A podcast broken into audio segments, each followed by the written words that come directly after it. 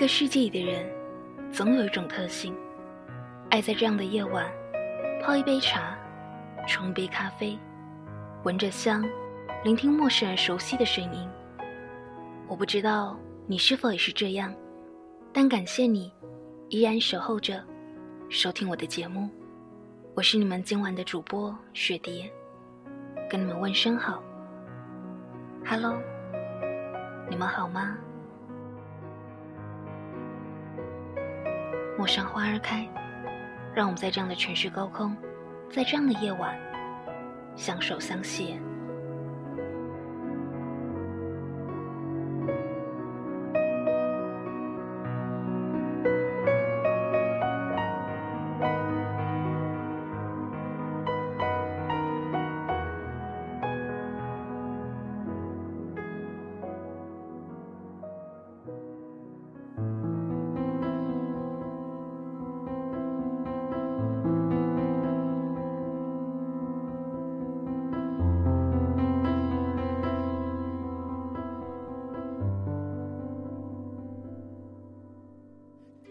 四月季，融了的漫天烟雨，逢着初晴，最终散落在了秦淮河上，微微波漾。岸边几步的垂柳新芽换了嫩叶，被河光流影，衬着日色一片清凉的金绿。将画舫远远的划离那一条长龙之列，路过阿莲的方前时。正躲在帘外偷听的他，被我吓了一大跳，发现是我，便朝我摆了摆手，然后继续专神地听着里面我也能隐约听到的男女欢声，苦笑了下，继续将画舫往核心划去。那里有一个小亭子，不知是何年所建，经历了这么久的时间。外层的雕漆都已被秦淮河的烟雨给洗褪了，露出里面灰色的砖土，所以好多人都嫌它丑陋，很少再有人来了。可是这里却是我最喜欢的地方，因为只有在这座亭子的旁边，借着它对水流的抵挡，躲过七八河水的激涨，才能有几朵莲花在这里开放。这是只有我和姑娘知道的秘密。莲花的种子是姑娘托人从扬州带来的，每年这个时候，她便要我种在这里。可是不知道为什么，却从来没见过它们生长出来。我不知道原因，只是每年该是花开的时候，在姑娘来看花时，看到空旷的水面，她落寞的神色。我总是感到很自责，将帘子小心地裹着泥土沉到水底，心里祈祷，希望今年的莲花一定要开呀。然后划着船，慢慢地离开亭子，向原路归返。当亭子最终淡化成水光的一抹，我收回视线，岸边已不远，便放慢了船速。躺到了船板上，望着天上的云彩。慢慢的，天上的云彩在我眼里不断变换，最终成了姑娘的面容。那样温婉的眉目，却总渗着淡淡的哀愁。即使平常对我们微笑，也散不去。是的，她那样有才华的美丽女子，每日却要陪人言笑。总归是他不喜欢的，但是最近，好像看到他开心了好多，连眼里的愁色都淡了的很。大概是因为那个陈公子吧。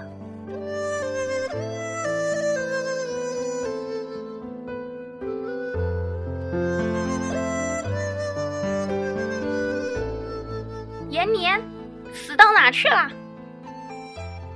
突然。岸边一声叫骂惊醒了我，我急忙从船板爬起来，看到保姆在岸边大声的叫我。我将画舫停到了岸边，刚下了岸，便被他跳起来一巴掌拍到头上，怒问着：“你一整天滚到哪里去了？”不顾头上被他打的生疼，低下头小声的辩解：“我给姑娘去采芝堂拿了两盒胭脂。”哦，保姆半信半疑，但却也不追究了，理了理刚才因为打我而乱掉的衣服，吩咐我道：“下午你把画坊打扫干净，如是有客人，一定得给我招呼好了。”姑娘的客人，我不由一愣。自陈公子走后，姑娘好久都不曾接过客人了。难道是陈公子又回来了？我抬起头，有些忐忑的问保姆：“是陈公子回来了吗？”保姆脸色一变，又跳起来往我的头上拍了一巴掌。看我疼得龇牙咧嘴，他才解气恨恨地说：“让你再提这个死人的名字，晦气！”我心里虽然不理解他嘴里那个死人是什么意思，但却识趣的没敢再问。送走保姆，我提了桶河水，将画舫船板仔细的抹了一遍，然后坐在船沿发呆。这时，阿莲撑着画舫过来。远远的便听到他的声音：“爷女，你家姑娘走了大运呀！”我茫然，没听懂他什么意思，便起身等两条画舫靠近了，要到了他那里，帮他把画方固定在岸边，问他：“你刚才说的什么？我家姑娘怎么了？”阿莲笑着说：“ 你还不知道啊？”我也是听我家姑娘说的，说是从京城来了好大的官，中意了你家姑娘。哦，我心里一片茫然，默默的回到了自己的画方，又回躺了船板上。刚才洗船板留下的水渍还没有干，透过衣服，浸得后背凉凉的。京城里来的大官，那……陈公子怎么办？我突然想起那个伟岸的男子，气宇轩扬，又有着让姑娘也佩服的文采。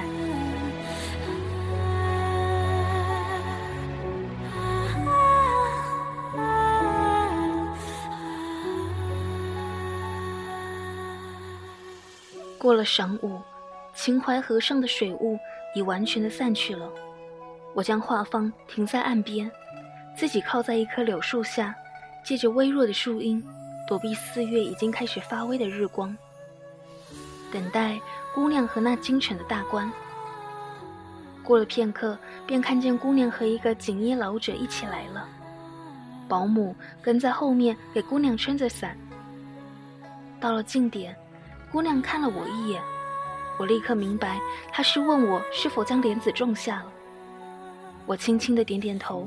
她便朝我微微的笑了笑，便上了画舫。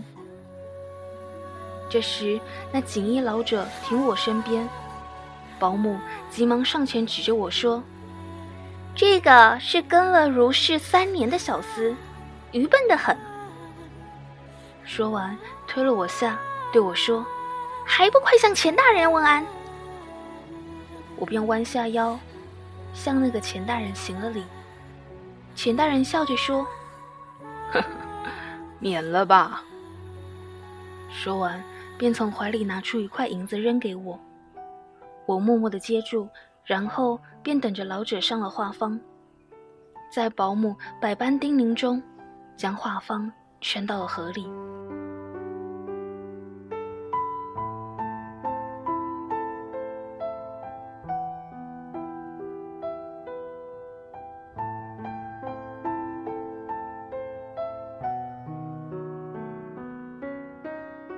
一直到了下午，期间未进船舱，给他们添了几次茶，便一直待在甲板撑船发呆。到了归返的时间了，将画舫停到岸边，保姆早在那里候着，不知他是不是就一直没离开过。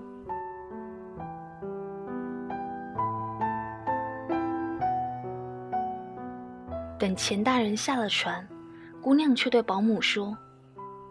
妈妈，我想让延年再载我散散心。保姆一愣，把视线看向了钱大人。钱大人笑着说：“哼，该是我老头子体罚，所以陪不得如是了。那如是自己再去游河吧。”保姆见钱大人也这般说了，便对我说：“延年，莫带姑娘去得远了，早些回来。”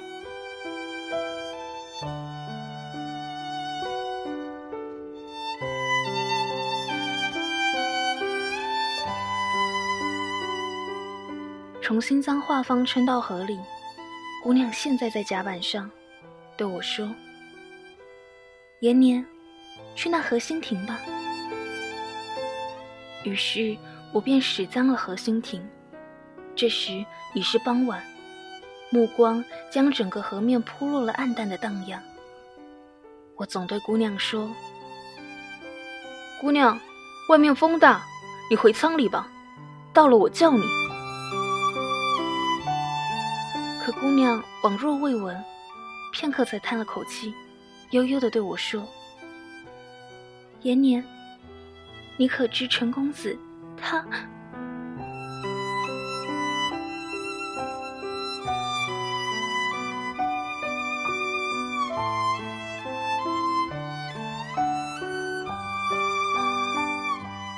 未及说完，竟嘤嘤地开始哭了起来。我措手不及，只能那样安静地看着他，心里却如肝肠寸断般难受。许久，姑娘才止住哭声，对我说：“延年，不去了，我们回去吧。”说完，进到船舱，我则黯然将画方转手，逆着刚才的波纹回返。刚行进间，突然几点微凉落在肩上。我抬头，天色暗茫，竟然开始落起雨来。然后这样听着雨声许久，姑娘的声音从船舱里悠悠的传来：“春日酿成秋日雨，念住西风柳，暗伤流血。纵然有绕堤画歌，冷落间。”水云犹故，忆从前一点东风，既隔着春日，没人愁苦。待约了梅魂，黄昏月淡，雨意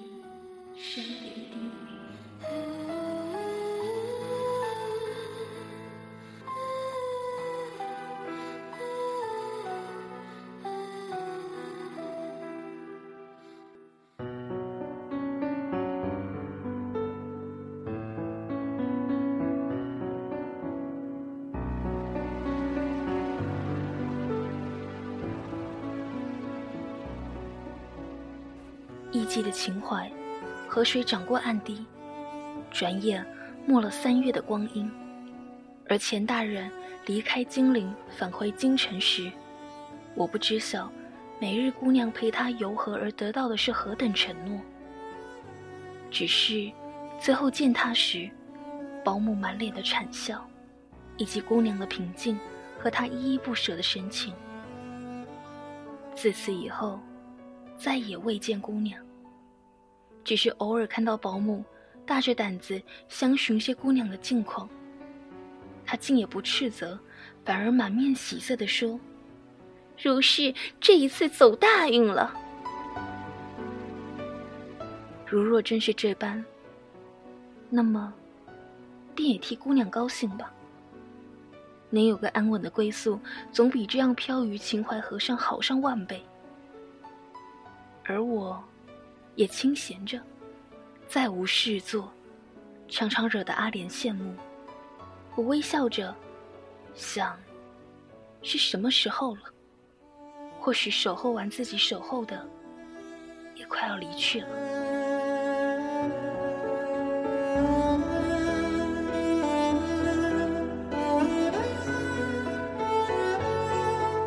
再见，姑娘，是一月后。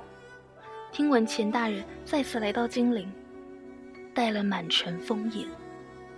说是他此次来是为了迎娶青楼女子柳如是，而我买了酒，在画舫上痛饮。半醉间，听到岸边有人唤我，然后转手，看到姑娘倚在岸边一棵柳树下朝我招手。我用手举了河水洗面，让自己清醒了再看，姑娘依然在那里，便立刻撑船过去。姑娘上了画舫，立时便问我：“延年，你喝酒了？”我默然不语，只是将画舫撑离了岸边，然后看着姑娘。姑娘说：“延年，我想去河心亭看看。”莲花开了没？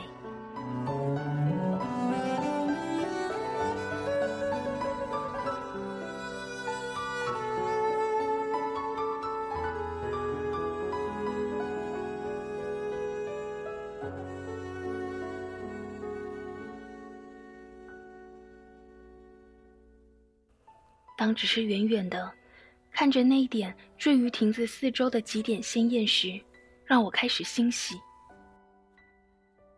近了，当我真实的看到那几只花蕾傲然绽开于秦淮河的激荡水面上，我闭上眼睛，心里突然难过的无以复加。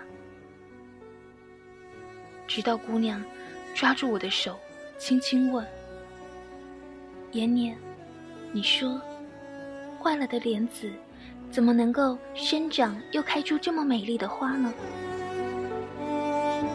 延年。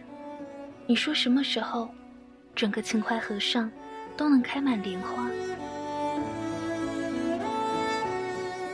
延年，你怎么哭了？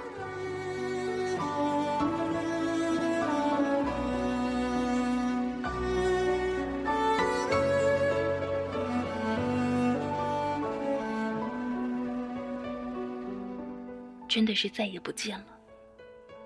姑娘在第二天。跟着钱大人回了京城，秦淮河上，也将再没有了最清闲的画舫。我收拾好自己的东西，发现了那一块钱大人给我的银子。远远的看到阿莲的画舫而来，便撑着画舫过去，将银子抛给他，对他说：“下次到杭州，再帮我买些莲子种。”清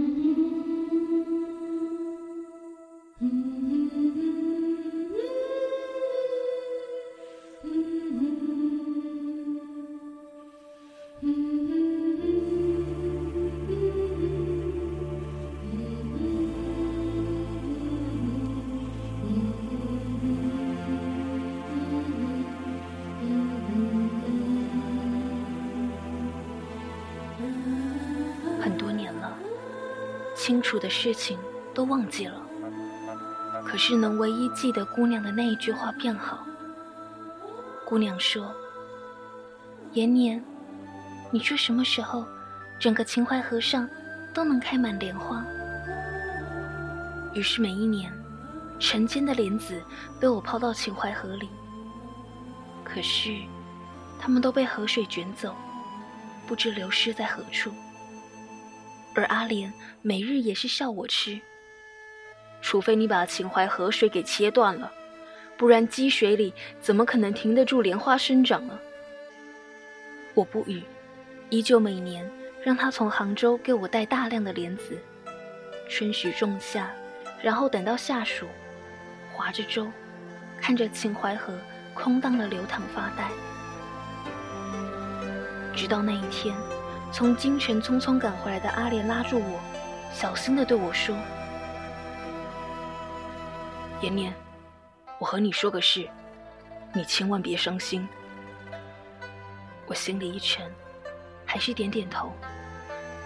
阿莲有些犹豫的说：“我也是听人家说的，说钱大人死了，你家姑娘也上吊死了。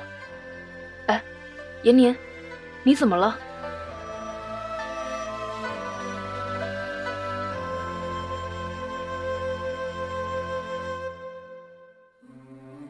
不知道那天我喝了多少酒，最后醉倒在船板上。醒来的时候，船被河水送到了下游。我依旧躺在那里，直到船转过一个急弯，水流猛地慢了下来，船最终停了下来。我慢慢的睁开眼，下一刻，我猛然的坐了起来。我看到无数的莲花将我的船围绕，倔强又骄傲的开放着，将整个河面覆盖。我挣扎着站了起来，看着天空浮云幻转，最终成了姑娘的容颜。姑娘笑着对我说：“延年，你说什么时候整个秦淮河上都能开满莲花？”我低下头，泪流满面。又听到他的声音，他说：“延年。”你怎么哭了？